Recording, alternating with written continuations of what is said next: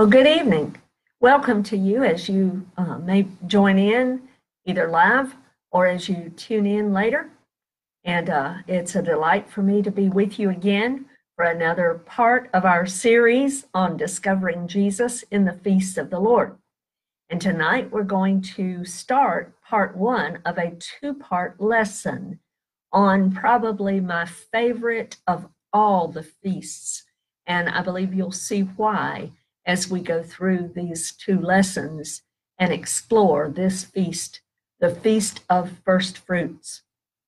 So I'm delighted to be with you again. Let's go ahead and begin with prayer and welcome to all who will join in throughout this. And I trust that this will be a, a tremendous blessing to you as we see Jesus revealed in the feasts of the Lord. Heavenly Father, I commit this time to you. Lord, I pray that your spirit will be evident in this study. Lord, I pray that your word will go forth in power and in might. Your truth will be known. Father, I pray that lives will be touched, disciples will be made, and the lost will come to know you. And God, I thank you for the opportunity to be a part of that.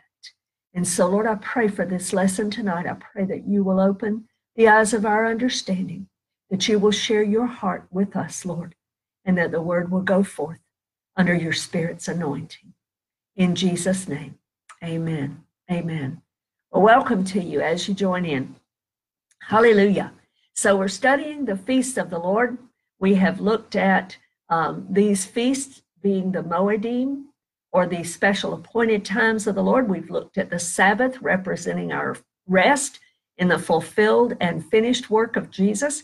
We've talked about Passover, and how that represents the sacrificial lamb, the sacrificed lamb, whose blood brings us deliverance from sin.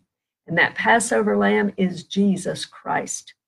The second feast that we looked at last week in the annual feast is the Feast of Unleavened Bread.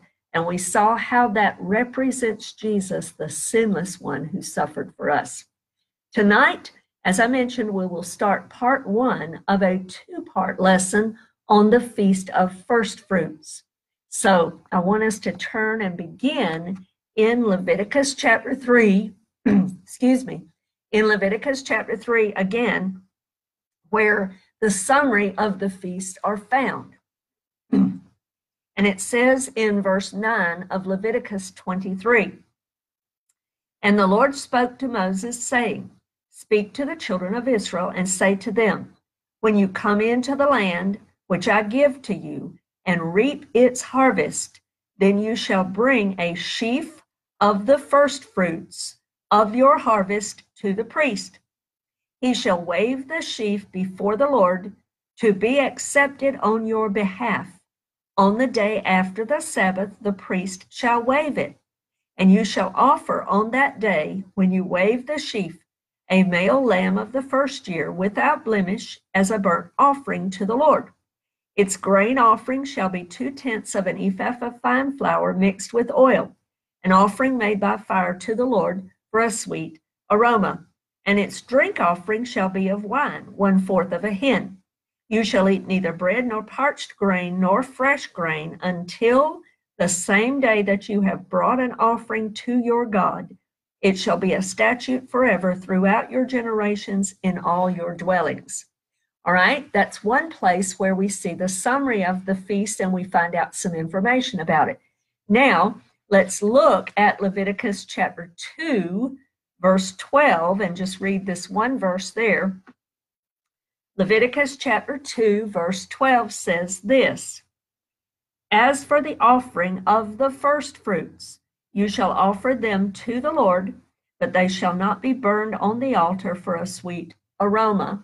And lastly, we want to read one other place in Deuteronomy chapter 26. And we will read Deuteronomy 26. We'll read the first 11 verses.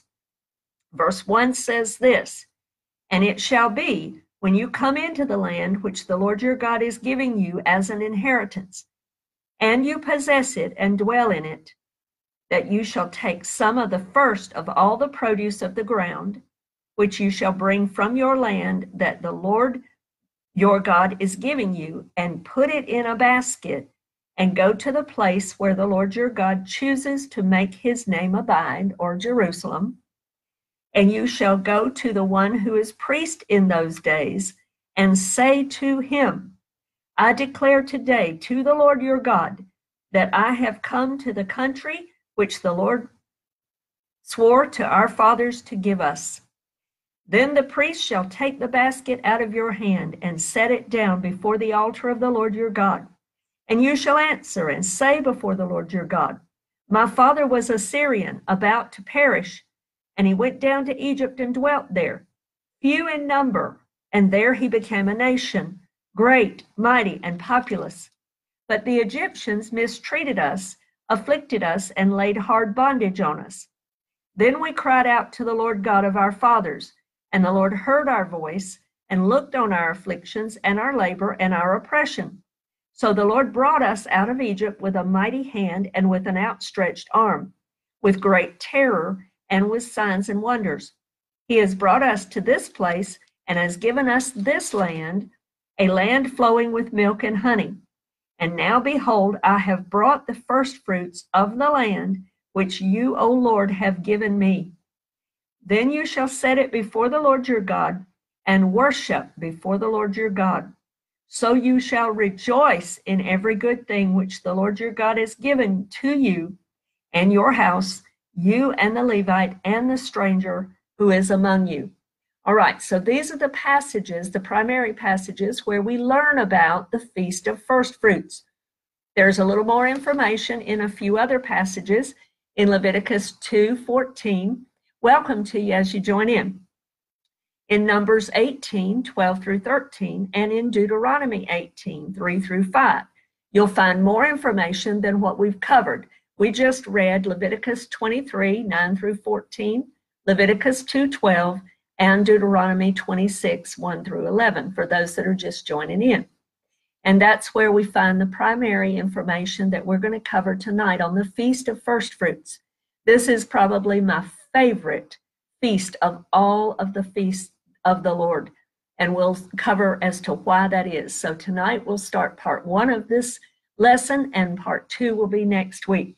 Now let's look at the details of what we learned from these passages about the feast first, and then we're going to compare that to Jesus and see the fulfillment in Christ. All right, so let me just cover some details about the feast. It's called biblically in, in this passage and in the passages that we were talking about, it's named the Feast of First Fruits. It's also called Yom HaBikurim, or the Feast of the Offering, that, that specific kind of offering. It's also known as the counting of the Omer, which the Omer would begin to be counted. We will talk a, a little bit about that in this lesson and some in coming lessons. It speaks of the earliest harvest that takes place in Israel, which is the barley harvest. It talks about how the first ripe part of their harvest had to be reaped. This was the sheaf.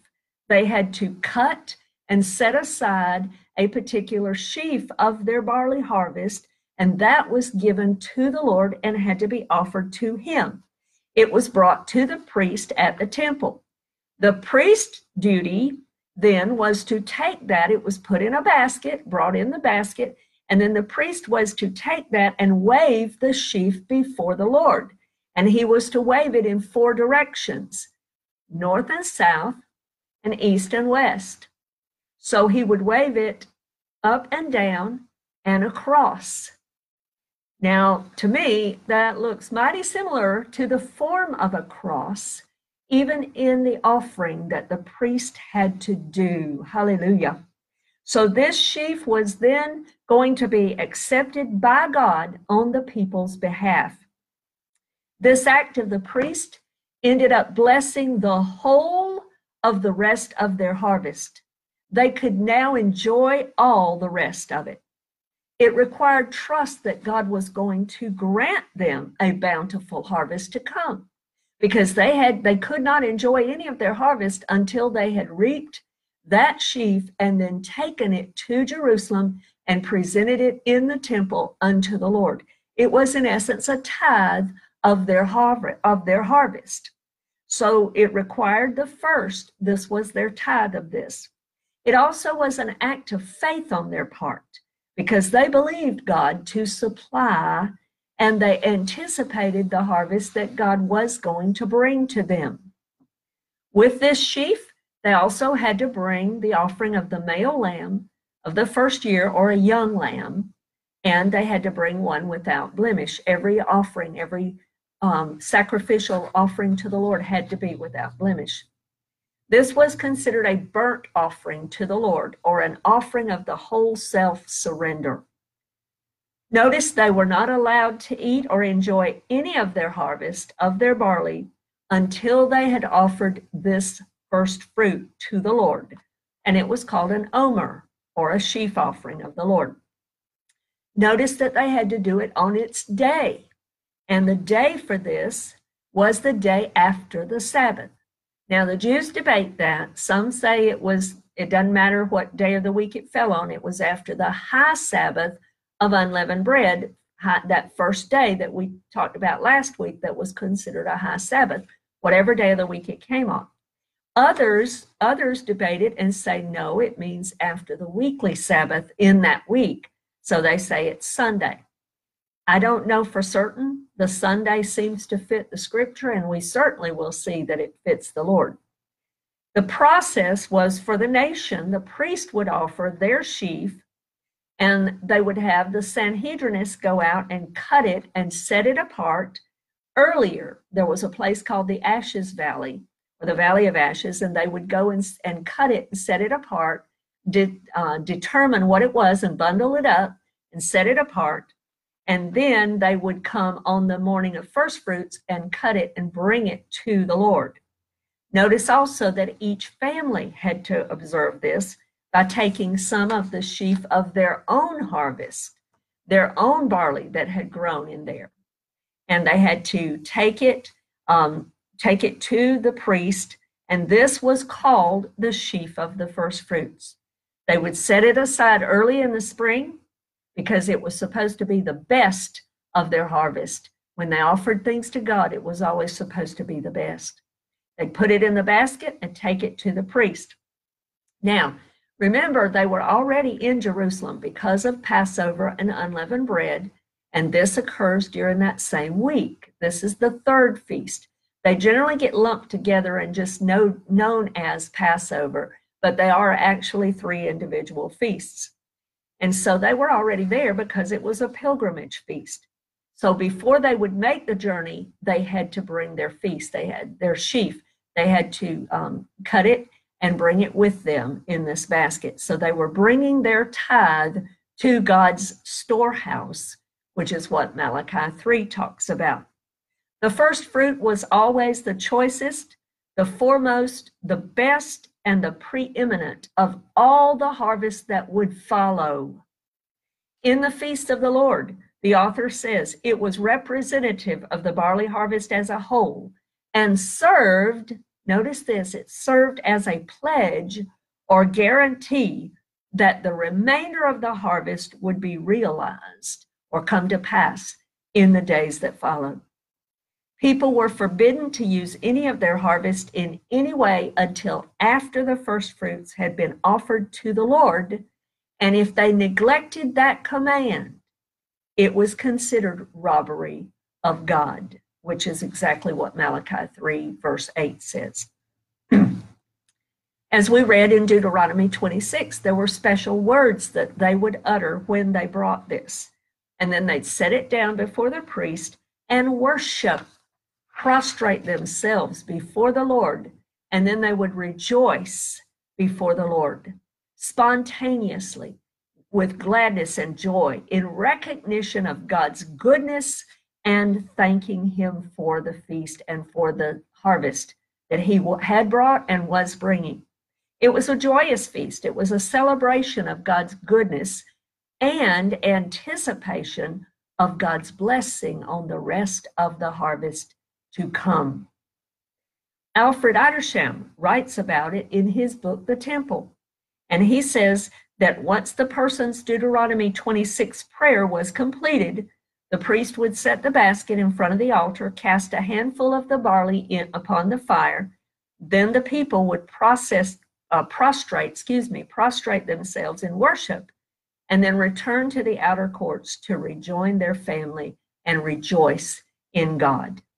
This was the same scene that would occur for hundreds of thousands of Jews during that day. Also, this feast served as a time marker. It marked the beginning of Israel's harvest cycles. It was the first of the three main harvests. They had the barley harvest, they had the wheat harvest, and then they had the harvest of the fruits and nuts and the other things in the fall. This marked the count up to the next great feast.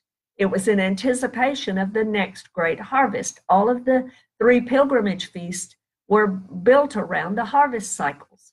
And so this, they would begin to count an omer on the first fruits day, and then they would count for 50 days, and then came the next feast, which we call Pentecost or the Feast of uh, Weeks. It, um, it was an anticipation of the next great act of God that God was going to send. Each day in between, they would count the Omer for those 50 days. Now let's consider how does this apply to Jesus? To understand how Jesus fulfills this and more about the richness, first we have to understand the imagery of the sheaf. We need to go back in scripture, and actually, we'll go back to the very first book of the Bible. In Genesis chapter 37, we find the first occurrence of the word sheaf. And so this tells us what the sheaf represents in Scripture. So we will understand the imagery that God is saying. In Genesis 37, there's a Jew, a son of Jacob, that has had dreams. He's had two dreams. And so we're going to read about one of those in verse 5 of Genesis 37. Now Joseph had a dream, and he told it to his brothers, and they hated him even more. So he said to them, Please hear this dream which I have dreamed. There we were binding sheaves in the field. Then behold, my sheaf arose and also stood upright. And indeed, your sheaves stood all around and bowed down to my sheaf.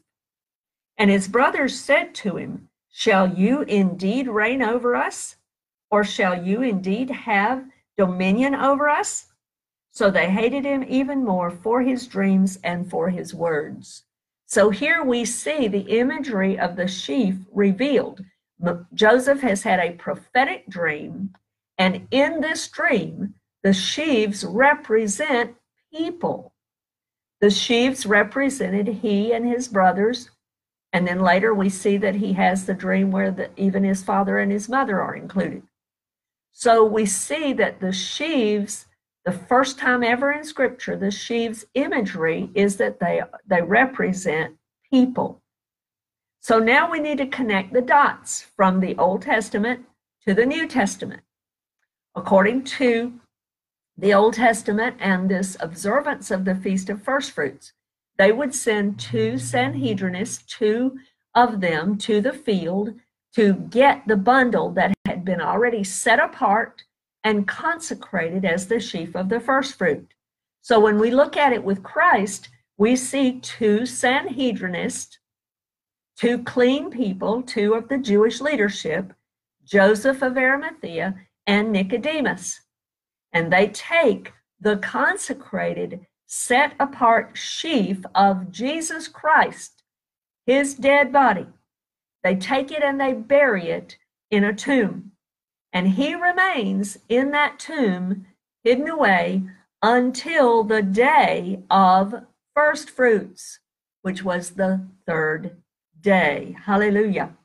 Then on the third day, the day after the Sabbath, on this feast day, on Sunday morning, Jesus rose from the dead. Hallelujah.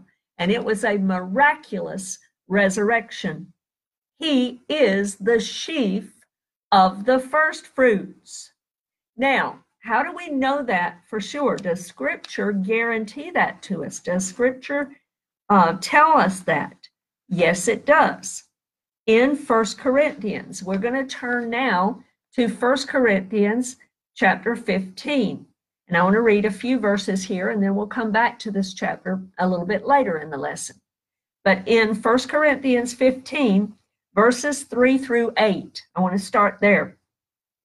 Paul is writing here, and he says, For I delivered to you, first of all, that which I also received, that Christ died for our sins according to the scriptures. Now remember, what scriptures did Paul have?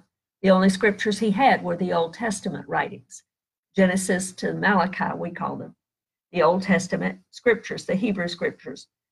And that he was buried, and that he rose again the third day according to the scriptures. He rose on the feast of first fruits, which was the third day. And that he was seen by Cephas, then by the twelve, and after that he was seen by over 500 brethren at once, of whom the greater part remain to the present, but some have fallen asleep or some have passed away and died. After that, he was seen by James, then by all the apostles. Then, last of all, he was seen by me also, as by one born out of due time. Then turn over to verse 12, and let's read a few more passages. Now, if Christ is preached that he has been raised from the dead, how do some among you say that there is no resurrection of the dead. But if there is no resurrection of the dead, then Christ is not risen. And if Christ is not risen, then our preaching is empty and your faith is also empty. Yes, and we are found false witnesses of God because we have testified of God that he raised up Christ, whom he did not raise up, if in fact the dead do not rise. If the dead do not rise, then Christ is not risen. And if Christ is not risen, your faith is futile. You are still in your sins. Then also those who have fallen asleep in Christ have perished. If in this life only we have hope in Christ, we are of all men the most pitiable. So here we begin to see that the resurrection of Jesus Christ is the basis of our faith that Jesus Christ was raised from the dead. If Jesus was not raised from the dead, then our faith is futile. That's what Paul is saying here. It forms the basis of our entire faith. And this is why it's probably my favorite feast of all. Let's continue and let's see the parts of it that that touch and actually help us to understand the fulfillment on its day by the Lord Jesus Christ. And to do that, we'll first start out in John chapter 20. And in John chapter 20, I want to read a few passage, a few verses here. First of all, let's read verse 1 of John chapter 20. Now, the first day of the week, Mary Magdalene went to the tomb early while it was still dark and saw that the stone had been taken away from the tomb. Then skip down to verse 11. But Mary stood outside by the tomb weeping, and as she wept, she stooped down and looked into the tomb.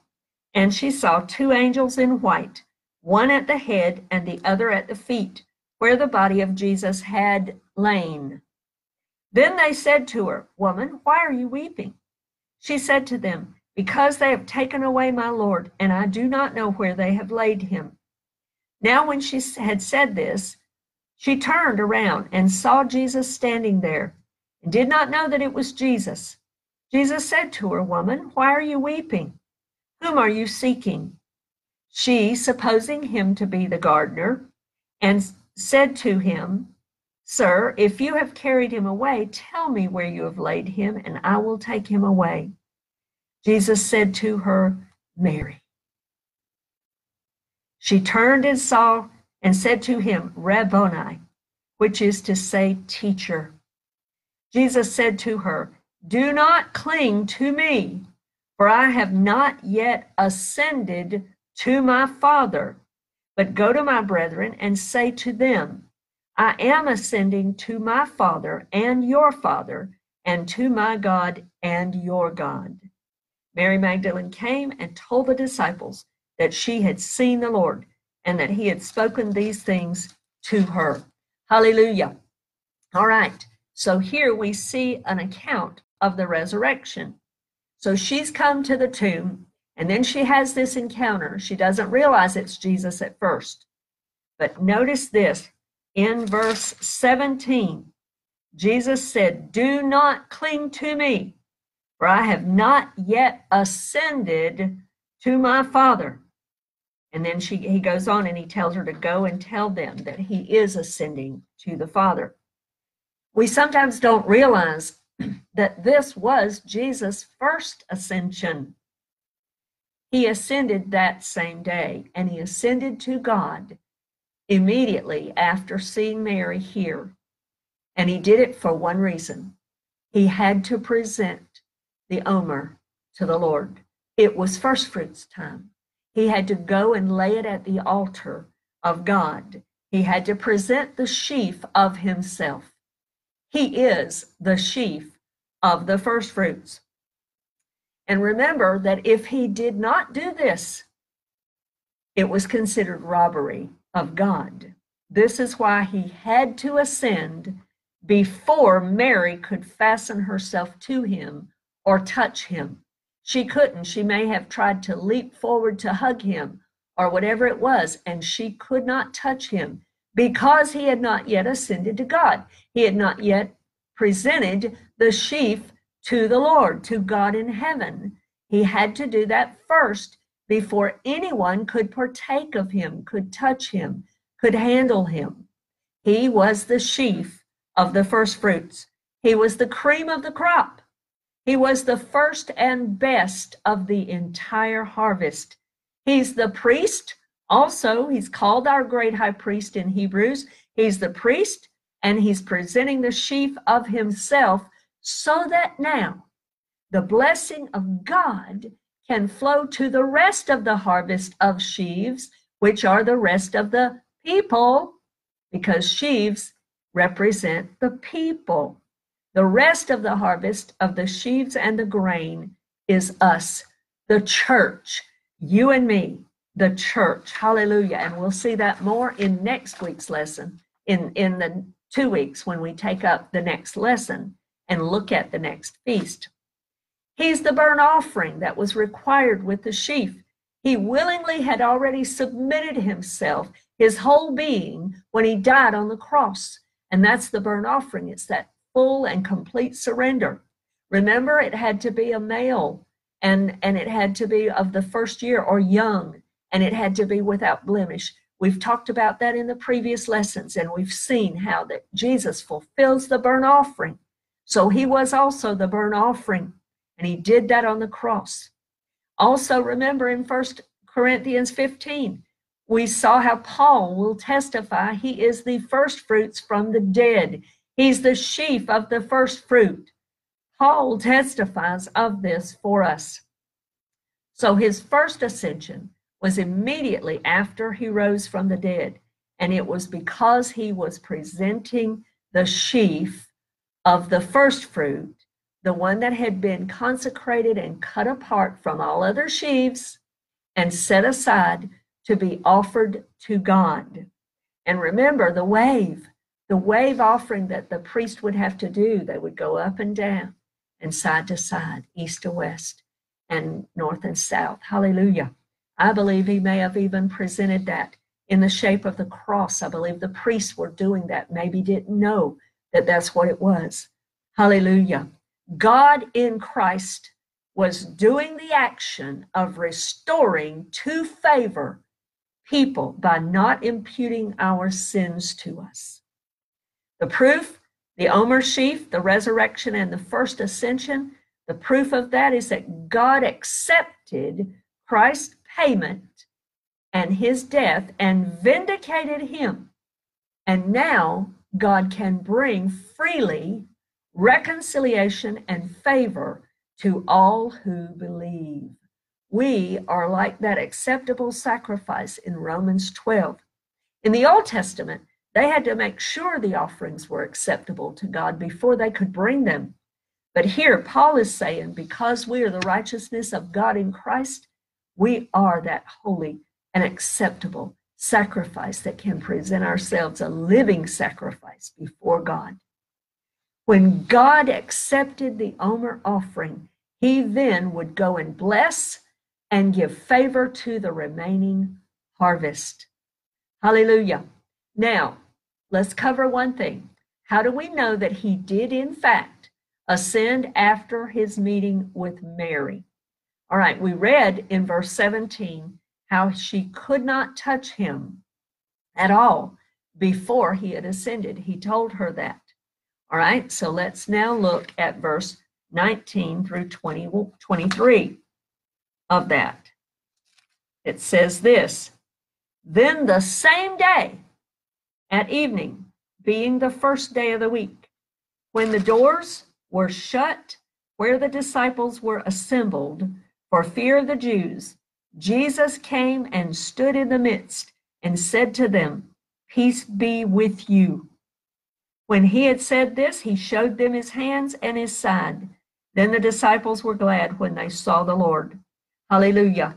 In Luke chapter 24, let's read some passages there because these prove to us, these happened the same day, and they prove to us that Christ had ascended between the time he saw Mary and the time he appears to these that, that we're reading about right now. In Luke chapter 24, verse 13, it says, Now behold, two of them were traveling that same day to a village called Emmaus, which was seven miles from Jerusalem. Now, I believe they were traveling back home because they had taken their basket of sheaf offering their first fruits to the Lord in the temple, and now they're headed back home. Remember, all the Jews had to bring their offering of their Omer offering, their sheaf of the first fruits to the Lord and present it there in the temple. And if they didn't, it was robbery of God. So these two are now traveling back to Emmaus, traveling back home after going and doing that, I believe. And they talked together of all the things which had happened. Verse 15 So it was while they conversed and reasoned that Jesus himself drew near and went with them. But their eyes were restrained so that they did not know him. And he said to them, What kind of conversation is this that you have with one another as you walk and are sad? Then one whose name was Cleopas answered and said to him, Are you the only stranger in Jerusalem? And have you not known the things which happened there in these days? And he said to them, What things? So they said to him, The things concerning Jesus of Nazareth, who was a prophet, mighty in deed and word before God and all the people, and how the chief priests and our rulers delivered him to be condemned to death and crucified him. But we were hoping that it was he who was going to redeem Israel. Indeed, besides all this, today is the third day since these things happened. Yes, and certain women of our company who arrived at the tomb early astonished us. When they did not find his body, they came saying that they had also seen a vision of angels who said he was alive. And certain of those who were with us went to the tomb and found it just as the women had said, but him they did not see. Now, notice Jesus' response here. Then he said to them, O foolish ones and slow of heart to believe in all that the prophets have spoken. Ought not the Christ to have suffered these things and to enter into his glory? And beginning at Moses and all the prophets, he expounded to them in all the scriptures the things concerning himself. He had a Bible study with them right then and there, right after he had risen from the dead and ascended to God. After that, and he comes back and he meets up with these two on the way to Emmaus.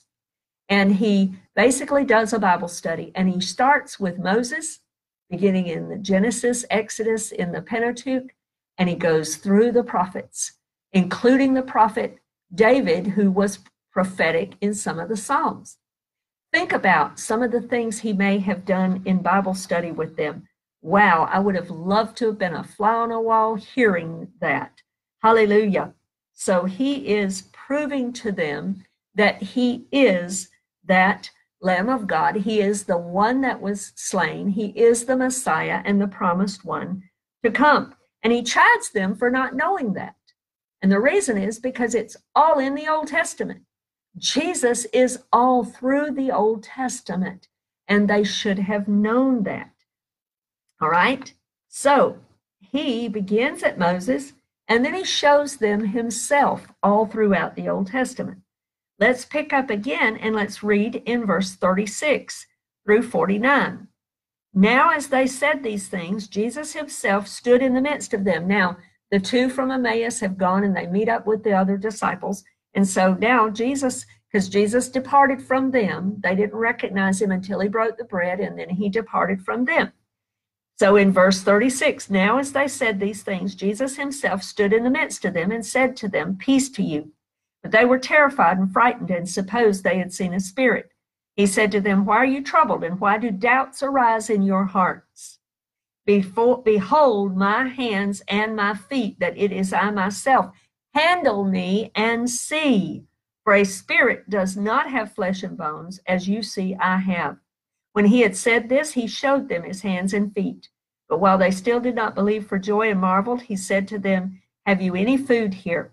So they gave him a piece of a broiled fish and some honeycomb, and he took it and ate in their presence. And then it says in verse 44 Then he said to them, These are the words which I spoke to you while I was still with you, that all things must be fulfilled which were written in the law of Moses and the prophets and the Psalms concerning me. And he opened their understanding that they might comprehend the scriptures.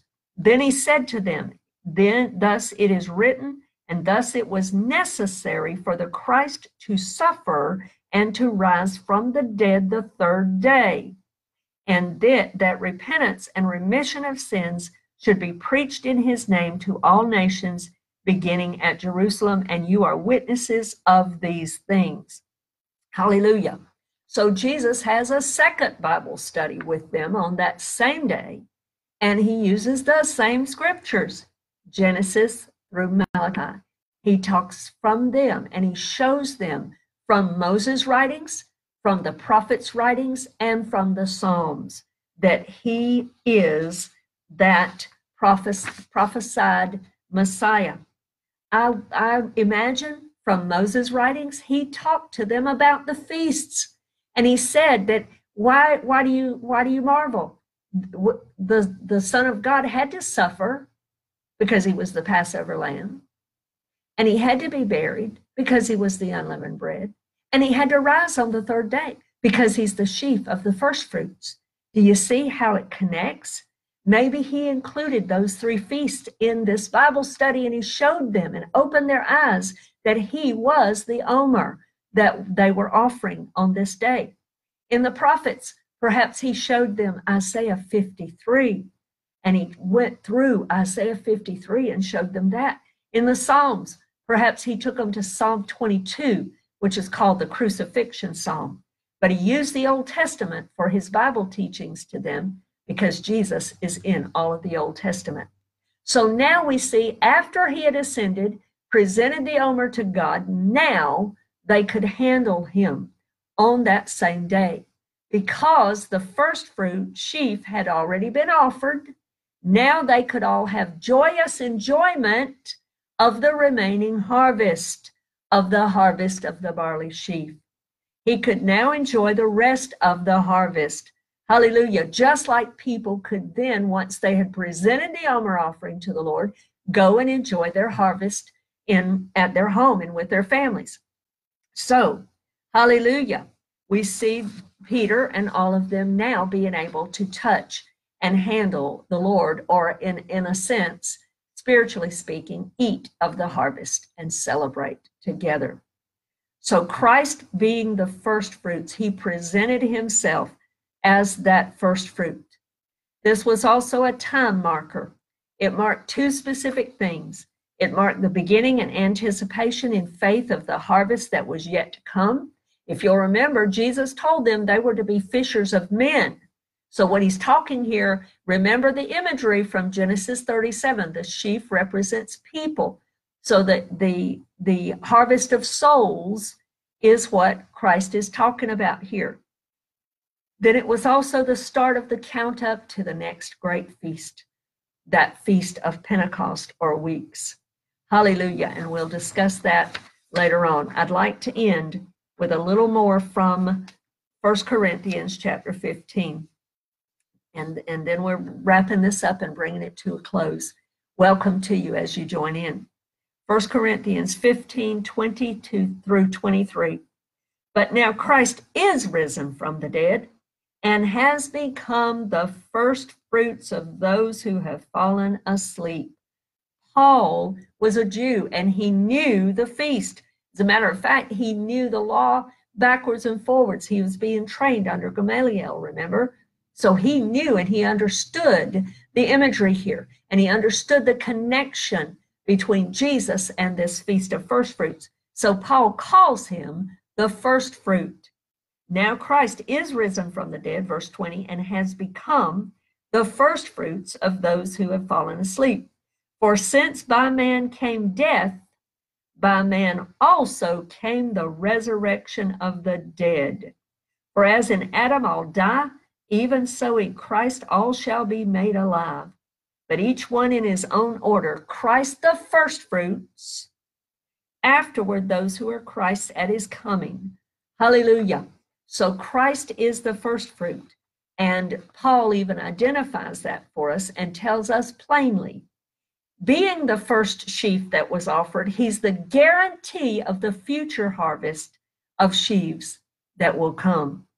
His resurrection proves that the harvest cycles will proceed until that final resurrection of all of us. So people will continue to come to Jesus and more sheaves will be brought in, more people. Hallelujah. So we remember that Jesus is represented here.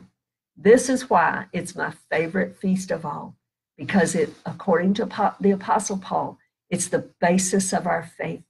We don't serve a dead Savior, we serve a living, risen, Lord Jesus Christ, who was the first fruits from the dead and guarantees our resurrection to come. Hallelujah. I pray this has been a blessing to you. Father, in Jesus' name, take this, your word, bless it, and bring forth the fruit of it. I pray that we will, we will recognize the beauty of you in these feasts, and we will take those things to heart. And God, that you will have your way among us. In Jesus' name. Amen.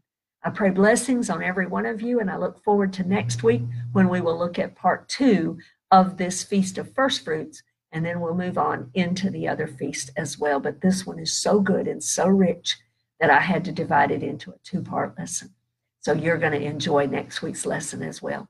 God bless you in Jesus' name. Amen.